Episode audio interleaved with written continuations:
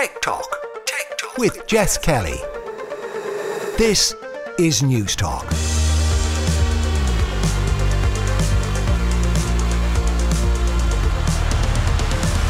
Welcome along to Tech Talk. This is Jess Kelly with you here on News Talk. Coming up over the next hour, we'll lift the lid on the latest gadgets from Google and look ahead to next week's Meta Connect. Plus, I'll step inside the world of Ireland's cybersecurity defence to hear what goes on on a day-to-day basis. As always, you can email the show techtalk at newstalk dot com or you'll find me on Twitter at Jess Kelly N T.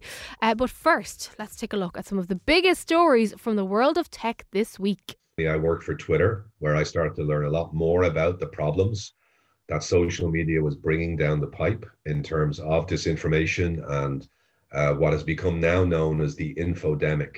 So essentially the viral spread of lies and conspiracy theories that have damaging real-world impact on things like, for example, reducing the uptake on vaccination programs or inciting violence, like we saw Capitol Hill on January sixth. And so what Kinzen essentially was set up to do was give people confidence in what they see in their news feeds. Quality journalism, quality news information. Yeah, that was Mark Little, the co-founder of Kinzen, which was acquired this week by Spotify. Uh, Emmett Ryan of the Business Post is with me now to talk about this and a few other stories that caught our eye. Uh, Emmett, this is a big deal in more ways than one. Uh, it is, yeah. Like, obviously, we don't know the value of it, but uh, Anya was in my master's class way back in the day and is the reason I got a first in one of my subjects there. So I am delighted for them as a result of that. Uh, you know, glad to see good people doing well. Obviously, you know, I hope they got paid uh, to use the way I say, say it. But, like, you know, listen, I'm sure they aren't exactly going to be, like, shortchanged by Spotify, put it that way. Yeah, it's a great uh, thing to see a company, an Irish company based here in Ireland, only around a few years, getting the attention and then getting acquired by a big corporation like like Spotify. Not the first, though. Remember Soundwave? No. Exactly. Uh, they were Minds-based, so, you know, proud of my D six people. Uh, they got acquired there a few years back, like, you know, so, yeah. Uh, so they were an Irish startup uh, back in our younger days, and uh, they got acquired by a startup, ooh, you It, was, it must be seven years ago, I'd say now. Right, okay. Yeah, way back. That shows, see, that's, that's you know, the, the, the cells, they're degrading, Jess, but not too much, thankfully. Mm. Um, in terms of Kinzen and Spotify, um, the, the statement that came out from Spotify about this, you know, the, the language, it was all so optimistic, which is fantastic. They were saying that they've worked alongside Kinzen for quite a while. But we all know that this is against the backdrop of the Joe Rogan thing, right? Oh, completely, yeah. Like, because what Kinzen do is everything that Spotify need to, you know, bring in and have dealt with so that, you know, they can look better, basically.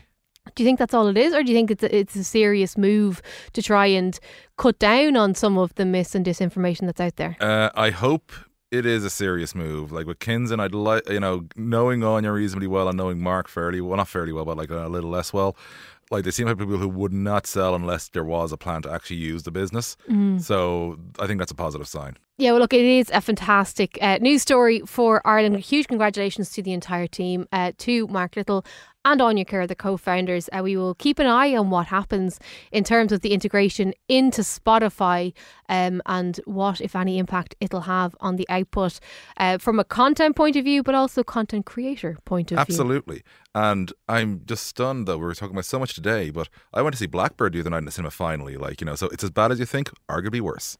Okay. Yeah. To elaborate. Well, let's just say that... Tell people about it for those who don't know. It's Michael Flatley's attempt at being sort of Bond meets Casablanca is the best way to describe it. Oof. And yeah, no, it's it's terrible, but he claims it's not a vanity project, but like one of the first lines in it is Patrick Bergen saying no one can do what he does. So, you know... Uh, so like yeah, it's it's crazy bad, but the crazy part is because like if you look up the trailer, you'll think this is going to be terrible. The trailer doesn't prepare you for just how bad it is, and that's the extraordinary thing. Like Eric Roberts is chewing scenery. The attempts at action scenes, it's more how they clearly are trying to avoid having to do real action scenes with it. It's it's gloriously bad. Like there's a couple of bits where, you know, if I say them, it'll spoil them yeah. uh, because of how bad they are. But definitely when I, because I think it's probably gone from the cinemas by the time this is going out. But as soon as I hit streaming service, like get that, get a big, big, big bag of popcorn and just do that as a late evening treat for yourself. If you have seen it, uh, let me know what you think. Do you agree with Emmett Ryan? Uh, email me techtalk at newstalk dot com or defend the nature of this uh, of this film, do get in touch and let me know. Uh, talking of things that are slightly bonkers, uh, Elon Musk. Yeah, yeah. So he's back buying Twitter again, he claims, back with his uh, cannabis reference uh, bidding price of fifty-four twenty. Uh, so the rationale is possibly like Elon Musk likes attention, which honestly I think is the real rationale. I'm not even joking. But is it not because it was going to court and he didn't have a leg to stand on? I was going to get to that. Like, I think there is definitely that. But at this stage, like like I said this before, like the last time we talked was was a couple of months ago now. If you're Twitter, do you really want Elon Musk buying you right now? Like, even well, if you're a shareholder. This is what I wonder, though. What, like, why are they pushing it so much? Is it because we, we've seen the, the price go up um, as a result of this potentially being on again? Um, so the share price went up. I think it was like fifty-two dollars last on Wednesday of this week. Yeah. Um, so why are Twitter pushing this so much? Honestly, at this point, I just think it's, you know, the emotion one gets into when caught in a fight, that rationality departs us. That's all I can really think of is why they're pushing it so hard. Because, you know, I've said it before and I've said it again. If you've got an opportunity to get Elon Musk out of your life, take it. Mm. I am intrigued to see what happens, though, because although nothing is going to happen overnight, um, this does have to come to an end. And it'll be interesting to see who comes out victorious. And, you know, there's nothing to stop Elon Musk buying it and scrapping everything that we know about it to date. Like, will there be protections put in place to prevent him from doing that, I suppose? I find that very hard to believe, to be honest, given it's his favourite toy mm. right now. What we need to do is find something shiny to distract him with, like, you know, like, like we do with a puppy or a boss. Uh, you know, uh, find something shiny and uh, put it in their direction, and hopefully that'll keep him away and let people get on with the work. Well, talking of shiny things, he unveiled uh, the vision for the Tesla bots. We got another... We didn't really get much more than we had the first time you mentioned it, but the Optimus Tesla bots uh, were unveiled last Friday. Uh, I think one came out, attempted a wave, and had less charisma than a teaspoon. I know, but it is designed in Elon Musk's image, so that would make some sense. Uh, but you don't like Elon Musk, do you, Emmett? I find him dull. Do you? Uh, he desperately tries to be cool, and, you know... That's my issue, to be honest. Like, he's obsessed with being cool, and it's like the only way to really be cool is to not be obsessed with being cool. And I find him very dull, and I just want him to be a more less seen billionaire. Like Zuckerberg, frankly, who no one's ever going to accuse of having a personality, at least isn't on my screen too often. Mm. Uh, Musk is unfortunately inescapable. You know the way, and I know she's um, sort of out of the picture now, but Sheryl Sandberg was a good deputy, I think, for um, Zuckerberg. Like, they kind of made a good number one, number two, right? Yeah, her job was to take the beating, basically, yeah. But but she did it in a very elegant way, I think. And I she think, was I, I'd very agree there. sophisticated. I'd agree, yeah. I'd agree there. Is there another, like, am I being thick right now, but is there another, is there a number two for Musk that we know about that gets involved? Not obviously, and he seems to... feel that he doesn't need one is the problem. So is this just rich boy arrogance? Uh, I mean, yeah, basically. But like, you know, it's like he's convinced he's a genius, which, you know, maybe he is. Like, there's reasonable arguments in terms of his scientific knowledge that he actually is. The problem is that he is just obsessed, really, not just with being rich and being right, but with the world lauding him for that. Mm. And that's the problem. Yeah, I think if you follow him on Twitter, uh, which I don't know that I'd recommend, but if you follow him on Twitter, you'll see some of the stuff that he posts. And, you know, there's been a lot of controversy this week, as there always is when he posts about things. But um, I, I just, I don't know what to make of him. And I don't know how somebody who's that rich and who's so influential, because there's no denying, we can, you can dislike him all you like. He's influential in the world. And, of course, the world of tech. But how are there no people around him that just give him a dummy Twitter account that tweets to nobody, or put restrictions on his account so that nobody else can see it? Unfortunately, he's a reasonably smart guy, and we'll probably see through that, unfortunately, is, is the starting point. But, uh, like, I, you know, people say youth is wasted on the young. I'm very confident that wealth is wasted wasted on the rich, because, like, you know, I think of, you know, me as my, uh, obviously, overpaid journalist wage that I have. If I big, were, big dollars. Big, big dollars. But, like, if, you know, I had Musk's money, I'm not going to lie, you'd never hear from me. Mm. Because why would I want all the hassle that comes with fame when I can have all the fun I could ever have for many, many lifetimes? Why on earth would I want to be so out there in the public eye so often? Like, you know, I'd hate it because, like, everybody's trying to take me down if I go out there anyway. Like, hello, I've been pretty harsh on him here, and I don't know the guy from Adam. I just mm-hmm. know his personality. And it's like, nah, like, you know, y'all give me Elon Musk, Musk's money. I'll show you how to be a rich person because y'all never see me again. But that's why I think it comes down to rich boy arrogance, because yeah. he, he can't help himself. And, you oh, know, completely. when he's talking, when he was talking last week uh, or unveiled the, the Optimus Tesla bot thing, you know, the vision for this isn't just to be useful, it's to transform the world, and it's going to get rid of poverty and everything's going to be okay because Elon has made a robot. Yeah, robots, no, nothing in humans' uh, society's history when it comes to, like, you know, fiction and all that would make us think that we should fear robots at all. Absolutely nothing. Yeah. I watched, uh, was it with Ted? Uh, there was an interview with Elon Musk a while ago, and we played a snippet of it here on the show.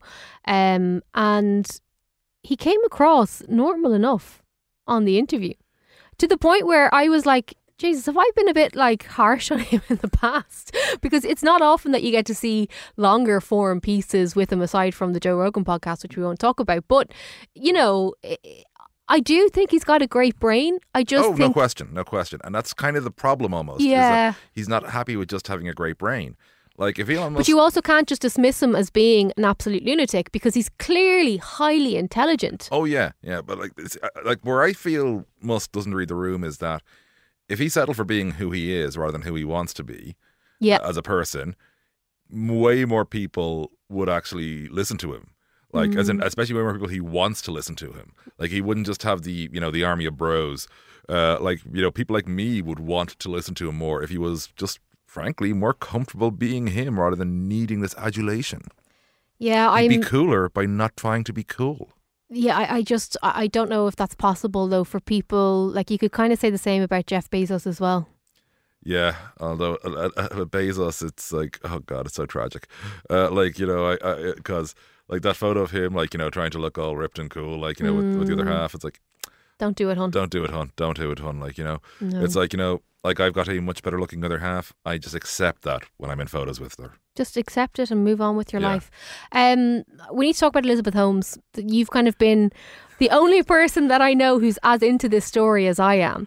But for those who don't know, Elizabeth Holmes uh, was the founder of a company called Theranos. Uh, there's a book that I always talk about called Bad Blood by John Carreyrou. It's one of the best books I've ever read. The audiobook is also great. And the podcast based of it is also great. So just go and find that. Um, but basically... She the comp the technology didn't work. There was this device that they said could diagnose multiple. You could run diagnostics basically on a single drop of blood and tell you what you need to know about your health. So anything from a basic blood test right up to diagnosing serious health conditions. And the upshot is the tech didn't work. She got found out. There was a long trial, uh, and she was found guilty of some charges and not guilty of other charges. We were waiting for her to be sentenced. Then her former business partner and real-life partner, Sonny Balwani, uh, former bi- uh, real-life partner, Sonny Balwani, had his trial. He was found guilty of certain bits.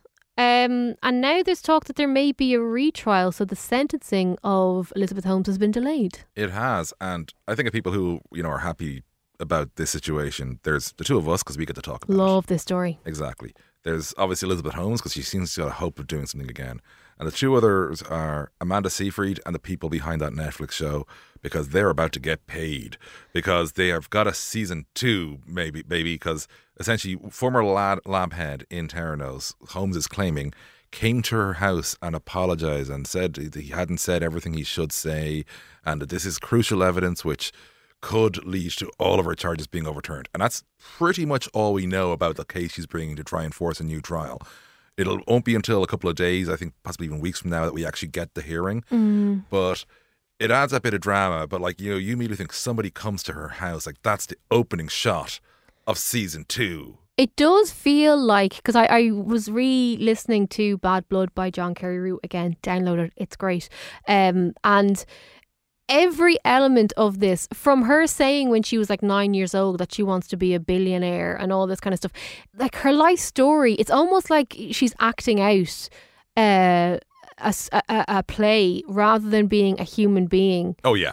Like, everything has been exaggerated. The voice thing, the dressing like Steve Jobs thing, the hiring people who worked for Apple because they worked for Apple and not necessarily because they were the right people for that right gig. Every element of it is bananas. Oh, completely. Although, for those of you who are really into the show, I saw uh, one of the things push notified to me the other day of potential Halloween costumes. Yes, indeed. Your Elizabeth Holmes Halloween costume is out there. How to how to do up your rig out to look like Elizabeth Holmes. I'm totally going to do that. You know, so uh, I, I don't have the link to hand, unfortunately, but I'm sure Jess will have no problem finding it online. Like, you know. Go and follow me on Twitter at Jess Kelly N T. I'm going to tweet it out uh, right now. Uh, Emmett Ryan of the Business Post, thanks as always for your time. Thank you very much, Jess. Now, later in the show, we're going to have the full rundown on the new products from Google and a bit of a chat about the iPhone fourteen. Is it worth the money? Ciara O'Brien will join us in a little bit. But when we come back here on News Talk, I'll meet the team tackling cyber threats here in Ireland on a daily basis. Tech Talk with Jess Kelly. Welcome back to Tech Talk. This is Jess Kelly with you here on News Talk. eight o'clock, good morning. The H S E has shut down its entire I T system after a major cyber attack. The vaccine programme isn't affected, but the Rotunda Hospital... That was how the country found out that the H S E had been targeted by a ransomware attack on May fourteenth, twenty twenty-one. This attack caused severe disruption to the running of Ireland's health service. It took months for services to return to normal, and the cost of this attack currently stands at one hundred million euro. That figure could run as high as six hundred seventy million. While that was the biggest attack of its nature in this country to date, there are attacks of varying severity happening every single day. As October is Cybersecurity Month, I went out to meet with the teams dealing with this, very much on the digital front lines. Uh, Richard Brown, Director, National Cybersecurity Centre. We have three roles, basically. We uh, detect, identify and stop cyber attacks in the state. We manage national incident response processes. The second one is we share information on threats, risks, hazards and, and issues arising in the cyber domain. Uh, and the last one is we work with entities across the state to build resilience through a, a range of different measures, including compliance measures, information, support, guidance, handholding. So you mentioned there about the threats. Who or what is targeting Ireland and why? So basically, we, we generally describe there as being kind of three levels of threat. The first is, first one is usually lower level criminal, uh, script kiddie, act, uh, hack, hacktivist type groups. These tend to be amateurish cr- uh, criminals who are engaged in relatively low level acts to try and extort money, to try and cause damage, to try and you know, get across a political position. The second level is largely large scale cyber criminals.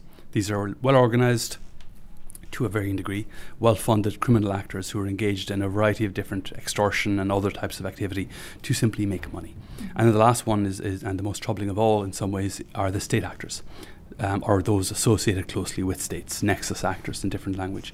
And those are generally involved in espionage and other types of activity. I want to start with some of the low-level activity. Yeah. So, you know, recently on News Talk Breakfast, we did a warning about phishing attempts because they're getting smarter, they're getting more frequent. Is that something that crosses your desk? And are there trends and are there spikes in terms of the calendar year where you know that these are going to be rife? And does it cause an arched eyebrow or does somebody else deal with that? So for, to answer the first question first, yes, it does cr- very much on our radar. That kind of trend analysis and long-term understanding of what's happening is really important. And the first and most important thing on this is it's a global environment. So what we see here is only going to be a subsection and it could change overnight because of a, glo- of a global or a regional trend. We are an English language country. We get the same fishes, the same lures, the same themes as the U K, as the U S, as Canada, Australia, New Zealand. So we're very much plugged into that ecosystem as well in terms of what's happening.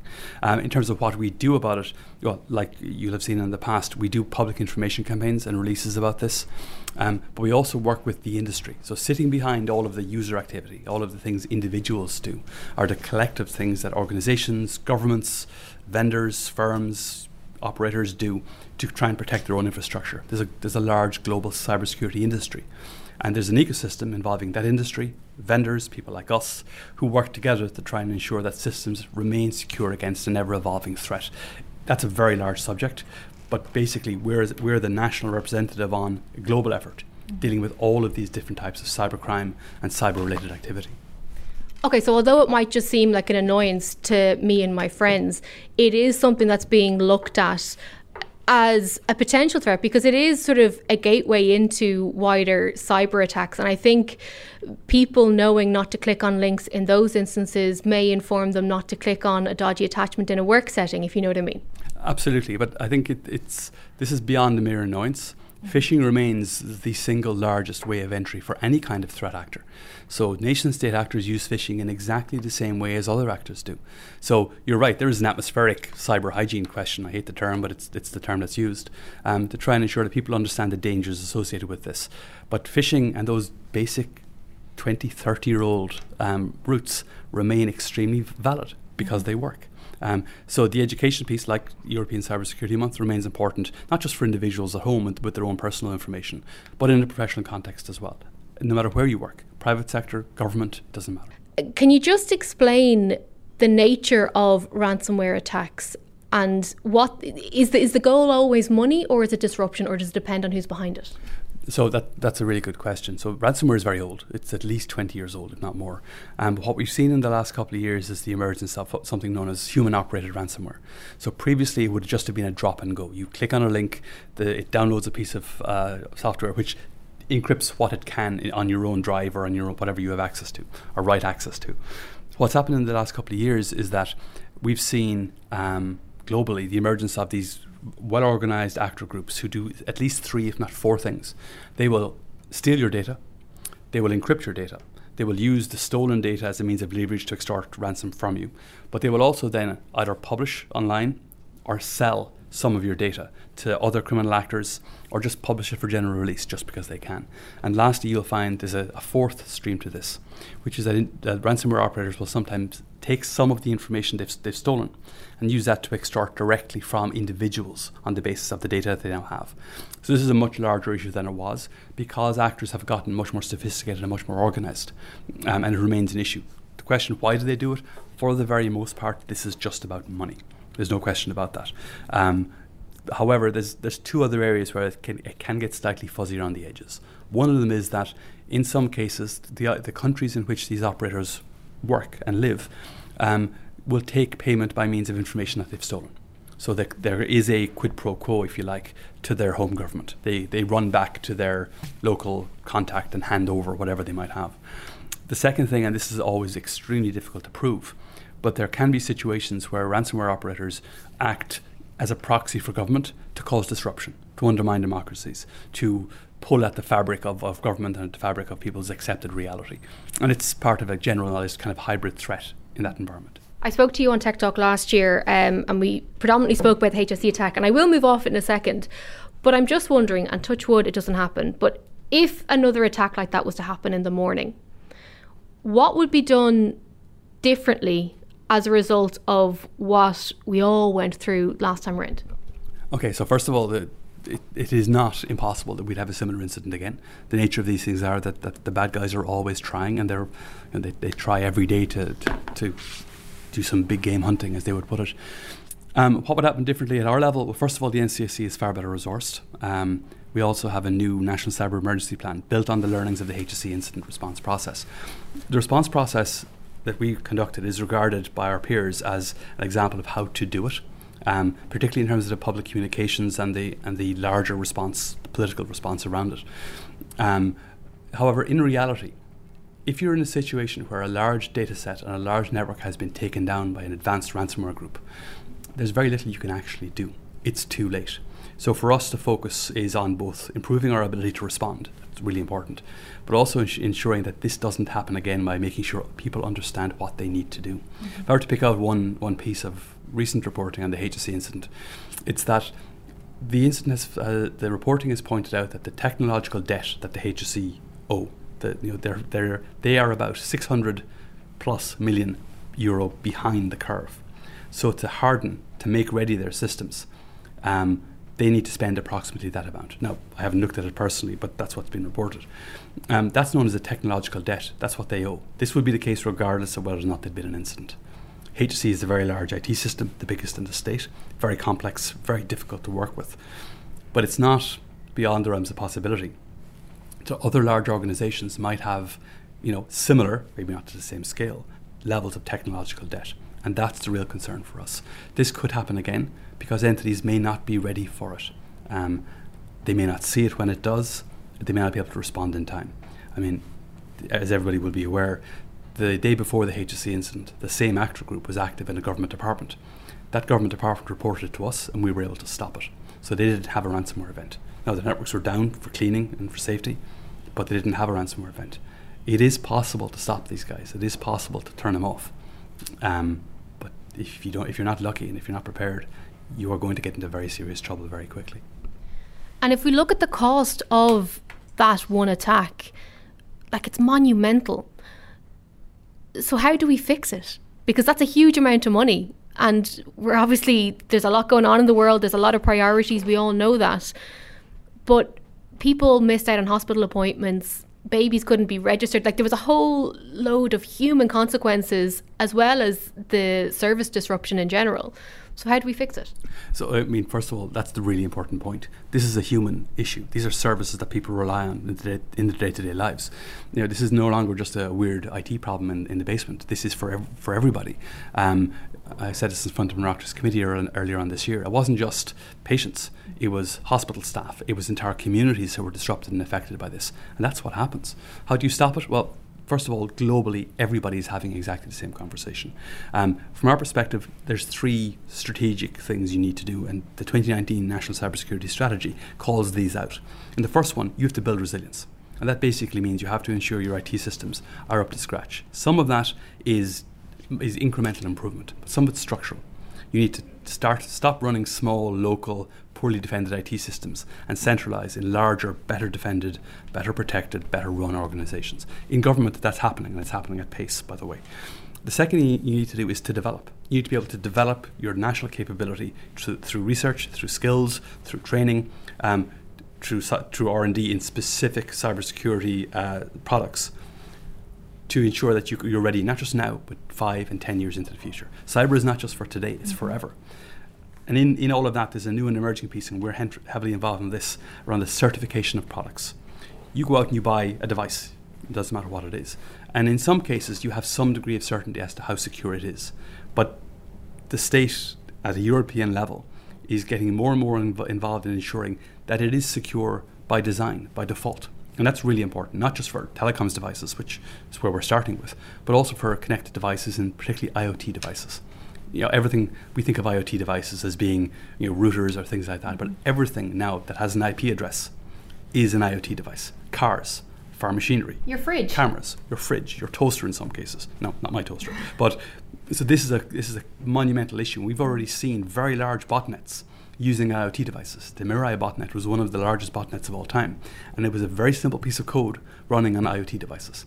These are real systematic global problems, and not local anymore. Then the last thing we need to do is engage. And this this is really about diplomacy. It's about setting standards, about enforcing norms of behavior online by governments and for governments as well. That's not easy. It involves lots of very patient, long-term diplomacy at the U N and at other international organizations. It, it is contested. Other countries have different perspectives on how the world should work. Mm. But if the the internet, which is this global resource, ultimately it's a global commons, is to remain secure, free, open, then we need to ensure that these norms are built, understood and respected. Uh, otherwise we'll we'll always be playing whack-a-mole. You mentioned there about um, centralising systems to a certain extent. Is that not a bad thing though? Because if everything is in the one system and the system gets infiltrated, then you have things like certain email addresses not working, certain websites not working, certain systems as a whole not working because it's all reliant on the one thing. Would it not be easier to have loads of mini steps rather than one big boulder? That's a really good question. So generally speaking, what you're, suge- you're, what you're suggesting is this utterly federated perspective where the, you know, you have literally thousands of individual I T systems. First of all, it's very energy inefficient.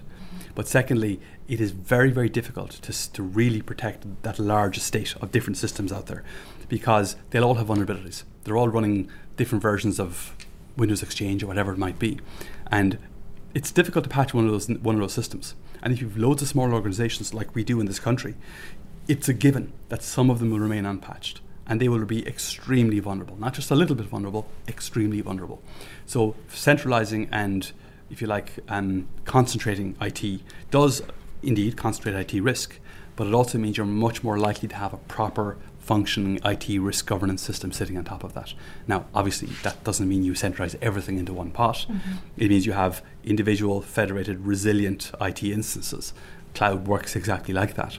Um, but having it all federated out in local offices, in, in small you know, business enterprises, in small government departments and agencies, that's a recipe for serious problems down the line. That was Richard Brown, the director of the National Cybersecurity Centre. That's part of a wider report I did with the N C S C and the Garda National Cybercrime Bureau. If you want to hear what goes on behind the scenes when a major cyber incident happens, head to the News Talk app right now and find Tech Talk. Uh, hit subscribe and you'll find a one hour special inside the National Emergency Coordination Centre. Uh, part two will be up next week. Now, when we come back here on News Talk, we'll hear from Open Air about the role they play in the fibre rollout and their new apprenticeship programme. Tech Talk with Jess Kelly. Welcome back to Tech Talk. This is Jess Kelly with you here on News Talk. Hey, and welcome to Connect. Today, we're going to talk about the metaverse. I want to share what we imagine is possible, the experiences you'll have, the creative economy we'll all build, and the technology that needs to be invented, as well as how we're going to all do this together. The basic story of technology in our lifetimes is how it's given us the power to express ourselves and experience the world with ever greater richness. Back when I started Facebook, that mostly meant text that we typed on computers. Then we all got phones with cameras, and the internet became much more visual. The next platform and medium will be even more immersive, an embodied internet where you're in the experience, not just looking at it. And we call this the metaverse. Yeah. It's hard to believe it's only been a year since Meta and the metaverse was unveiled to the world. Uh, but that was Mark Zuckerberg introducing the entire concept at last year's Meta Connect. Uh, as Emmett Ryan said earlier in the show, we don't often get to see him out and about. So it'll be interesting to see what he has up his sleeve at this year's Meta Connect, which is taking place this coming Tuesday, October eleventh. Uh, we might get some new hardware just in time for Christmas, uh, but also more of the company's vision for the next iteration of the internet. I will, of course, have all you need to know right here on News Talk.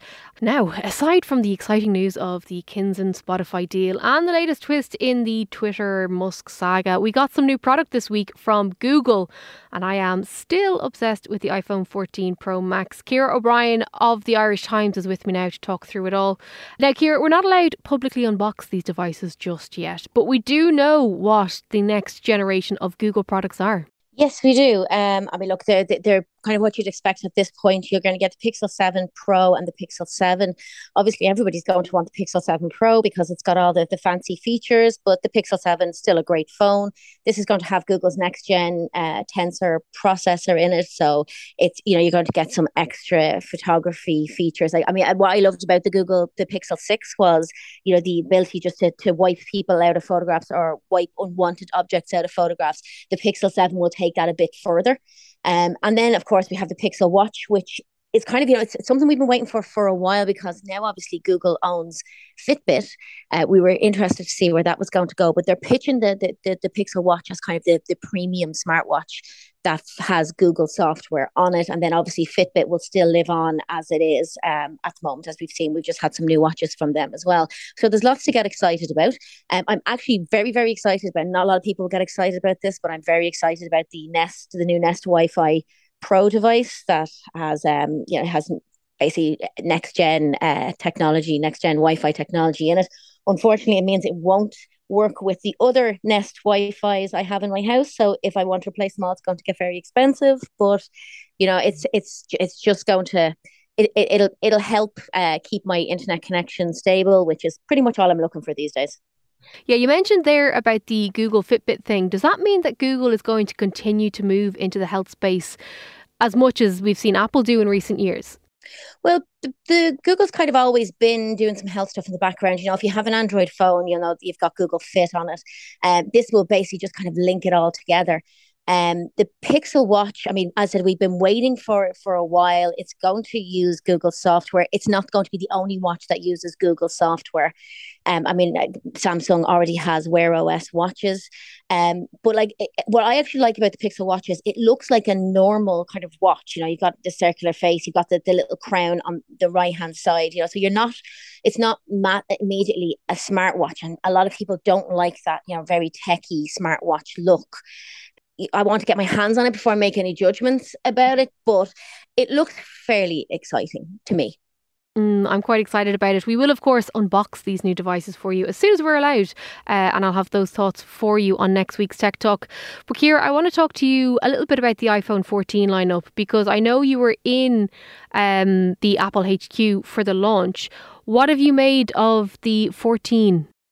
I actually, I look, I really like it. Now, if you are, if you've, if you've had a twelve or a thirteen in the last couple of years, this is not going to be the upgrade for you, really, because it is kind of, you know, they, they are incremental upgrades now. I think at this point, we can't really expect massive leaps in smartphone technology because, look, they've they've done the, the super camera stuff. They've done, you know, all the Face I D, all of that stuff. Um, you're not going to get, you know, there was a point where you'd get like this absolutely amazing leap. And then it's kind of, it's it's kind of, it's slowed down a little bit. Look, we're getting good stuff. We're getting better cameras. We're getting better battery life. We're getting new features like the dynamic island on the iPhone fourteen Pro, much as it was mocked uh, after the uh, the announcement, you know, because the, the name of it, and people mm-hmm. were putting all sorts of strange things, and, and there was all these memes about it. It's actually something that I've found I've used quite a bit, because I would flick, I would flick between um, all these programs. You know, I, I would go between podcasts and music and maps. Um, if I'm out walking, I'd be flipping between maps and music. And it's quite handy to have something where you don't have to keep swiping up and, you know, uh, trying to search for all the different apps that you're using. It's, you know, again, it's not something that is going to make or break the phone, but it's just one of these kind of incremental updates that makes the phone a lot easier to use. And once you start using it, it's kind of difficult to go back to not using it. So for the last week, I've been using the iPhone fourteen Plus, um, and that is like, it's a great phone, um, but it doesn't have that dynamic island, because there are some features that Apple has kind of ring fenced off for the Pro models. And that is also, you know, that that's that's fine. You have to have some differentiation between the two, uh, between like the, the iPhone fourteen and the iPhone fourteen Pro, regardless of what size it is. Um, so you still have the notch on the fourteen and the fourteen Plus. So if you're not a fan of the notch, this is, is not the phone for you. Like the, the fourteen is not the phone for you. But what the, the fourteen Plus does is it gives you that big screen mm-hmm. without the price tag of the Pro Max, because the Pro Max is quite expensive. I mean, you're looking at nearly fifteen hundred euro if you're buying the, the Pro Max, and that's kind of like the start of it. If you're buying the, the, the Pro Max, that's nearly fifteen hundred euro. Um, the The fourteen Plus, I keep going to call it the fourteen Max, but anyway, the fourteen Plus is eleven seventy-nine, which, you know, yeah, okay, you lose a few features, but you save three hundred quid into the bargain.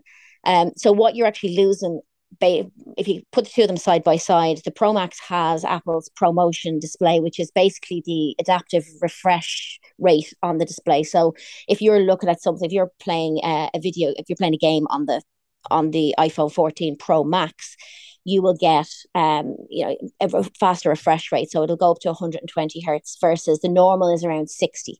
Um, if you are looking at text and you don't need the screen to be refreshing quite as quickly, it will go down as low as ten, and it's supposed to save a bit of battery. The iPhone fourteen Plus just has the standard display. So you've got your sixty hertz display. You also only have two cameras on the fourteen Plus versus the three on the Pro Max and the, the Pro. So what you're losing there is the telephoto lens. Again, if that's not important to you, you know, the fourteen Plus, it's a great phone. The key thing for me with the, the, the Plus versions of both phones over the Pro and the iPhone fourteen was that you get this extra space. So if you want a big screen phone, you know, you obviously can fit more onto that screen. So you can see more of your emails, you can see more of your web browser page. Uh, or if you have, say, if, if you need to wear reading glasses, for example, you mm-hmm. can uh, magnify the text without losing anything, because, you know, all the phone, all phones, all smartphones have the ability to magnify the text um, in some way or another. And, you know, a lot of them will allow you just to, by default, to increase the size of the text. So it makes it easier to read. Unfortunately, it means you lose some of that space, because obviously the text takes up more space. So some things will drop off the page. If you have that bigger screen phone, the iPhone fourteen Plus or the fourteen Pro Max, you don't. You I mean, you're going to get pretty much what you'd see on the fourteen and the fourteen Pro, just at a, a, a font size that you can actually read. It's one of those things that people don't really think about until they need it. Yeah, uh, and it's something that I've been I've been kind of looking into a bit recently, just you know, accessible tech and stuff like that. It's these little things that that makes people's lives easier. Um, you know, I, in terms of the battery life, I mean, the fourteen Plus, you're saying that the, the Pro Max battery life is amazing. fourteen Plus is as amazing. Look, the, the fourteen will get me through the day. The fourteen Pro will get me through the day. The fourteen Plus and the Pro Max will go through the day and into the part of the next day. Now, mm-hmm. I'm the kind of person that when I get a phone first, you know, the battery will always last me the day. And then as time goes on and I use it for more and more and I basically flog the life out of it, I'm kind of a twice a day kind of charger, you know, so it doesn't matter really what phone I've, I, I've had over the last few years. Eventually the battery life will wear down to the point where I have to charge it at least once before the end of the day. Yeah, that is such a good point. Um, finally, if someone is looking for an iPhone that is great in terms of performance and camera and so on, is the way to go get a thirteen and update to iOS sixteen? Yes. Um, if you want to get the most out of your money, I mean, I would probably go for a thirteen Pro. Um, yes, you don't, you know, you, you don't, um, you don't get the the latest and greatest chip, but is it really? Like, those chips are still so fast. I mean, the A fifteen Bionic is still such a great chip in comparison to what else is out there. The only thing really that I think that beats at the moment is the A sixteen. So if you don't have the money and you, you, you want to get something a bit more reasonable, yes, by all means, the thirteen and even the twelve is still a great phone. The other thing people can look at is refurbished phones. I'm I'm always banging this drum on this one because refurbished phones will give you Kind of, it'll give you a great phone. It'll come with the same warranty as you will get with a new phone. Um, you'll always get the twelve year, the twelve, twelve month, not twelve year. God, if a phone came with a twelve year warranty, that would be fantastic. A twelve month warranty. Um, and you're protected by the same uh, consumer protection. If you buy it, if you buy it from um, a, a refurbished retailer, then you have the same legal protections as if you had bought it new.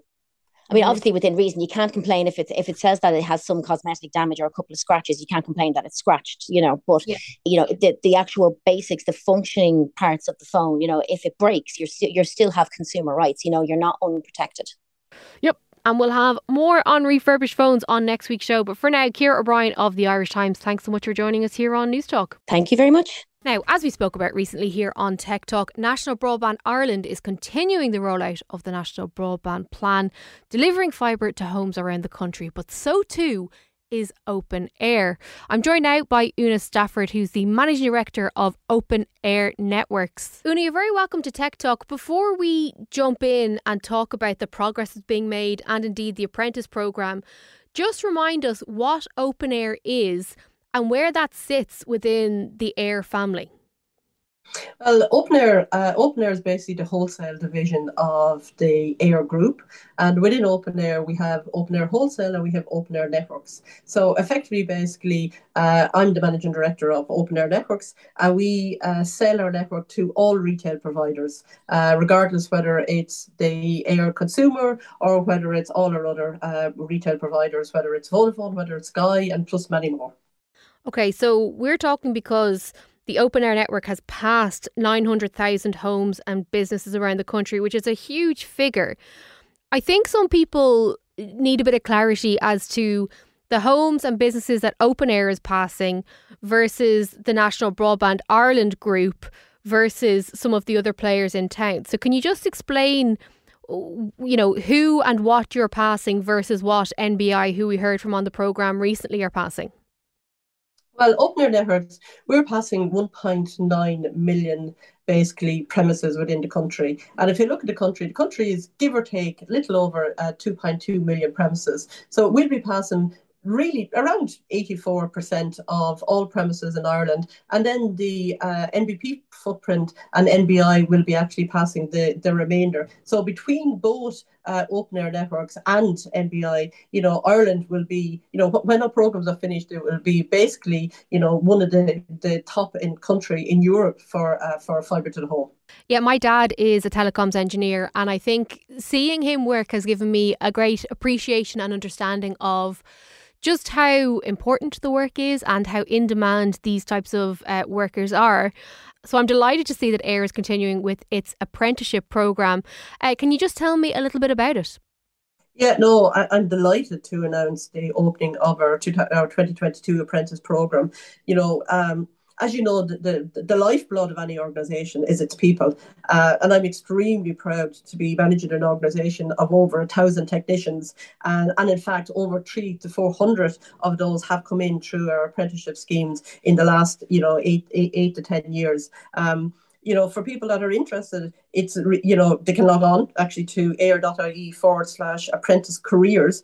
But more so, it's, I think, for, for this is not about points in the Leaving Cert. It's really about people who have an aptitude, you know, for engineering, an aptitude for, for customer service, and an aptitude for, you know, for learning basically on the job. Because what it actually contains, it contains, you know, uh, basically, you know, amount of time on the job training, you know, one-to-one coaching with experienced technicians, but then also to get the benefit of, you know, of the college experience, because we partner with T U Dublin, uh, specifically the Tala campus, where they will actually study for a level six in, in telecommunications and data networks. So I really, really encourage anyone that's interested, you know, in telecommunications, you know, in fibre to the home, you know, in all the sort of everything to do with, with, with bandwidth, that, you know, if they're interested, absolutely, you know, please go look at their website and see if it's uh, if it's a career for you. Great stuff. Well, that is Una Stafford, Managing Director of Open Air Networks. You can find more information about that apprenticeship programme on air.ie forward slash apprentice careers. And that's it for this week's Tech Talk. If you missed any of the show, you can listen back in full on the News Talk app powered by GoLoud. I'll be back with Shane and Ciara on Monday morning. But in the meantime, enjoy the rest of your weekend.